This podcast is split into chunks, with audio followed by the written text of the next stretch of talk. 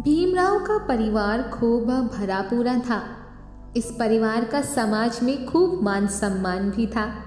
रमा ने जब इस नए घर संसार में प्रवेश किया तो उनके परिवार यानी ससुराल में ये लोग थे।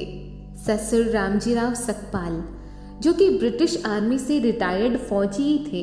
पति भीमराव आम्बेडकर जो कि अभी अध्ययन कर रहे थे।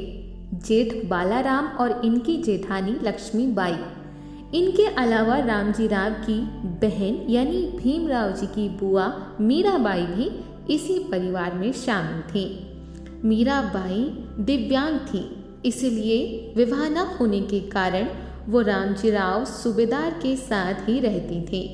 भीमराव की माता भीमाबाई का देहांत हो चुका था, मगर भीमाबाई के देहांत के बाद रामजी राव जीजाबाई नाम की एक महिला को ब्याह कर ले आए थे।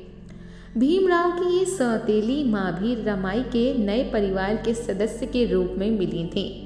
रमाबाई की बहन गौरी और भाई शंकर भी इसी परिवार के साथ रहने लगे थे। पूरा परिवार आपसी समझ और सौहार्दपूर्ण संबंधों के लिए चर्चाओं में था। उनकी एक आदर्श परिवार के रूप में चारों ओर प्रसिद्धि थी। विवाह के अगले वर्ष भीमराव ने मैट्रिक की परीक्षा पास कर ली तो सारे समाज को उन पर बहुत गर्व हुआ। उन्हें प्रथम मैट्रिक पास विद्यार्थी होने का श्रेय प्राप्त हुआ था। इस उपलब्ध में भीमराव को सम्मानित करने की योजना बनाई गई, पर रामजी राव भीमराव के सम्मान के पक्ष में न थे। उन्हें डर था कि कहीं भीमराव में अहंकार घर न कर जाए।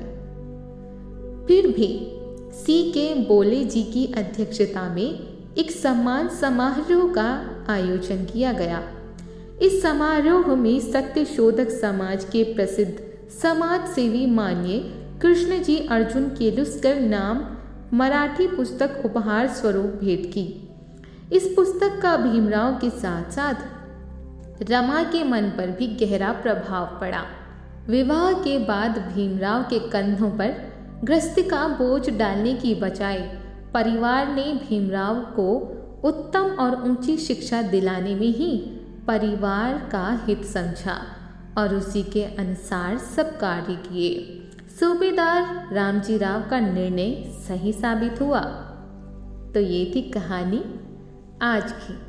उम्मीद करती हूँ कहानी पसंद आ रही होगी। और अगर पसंद आ रही है तो इस चैनल को फॉलो करना ना भूलें। मैं मिलती हूँ आपसे अगले भाग में। तब तक के लिए नमस्ते जय भीम नमो बुद्धाय सत अल्लाह हाफिज़ गुड बाय।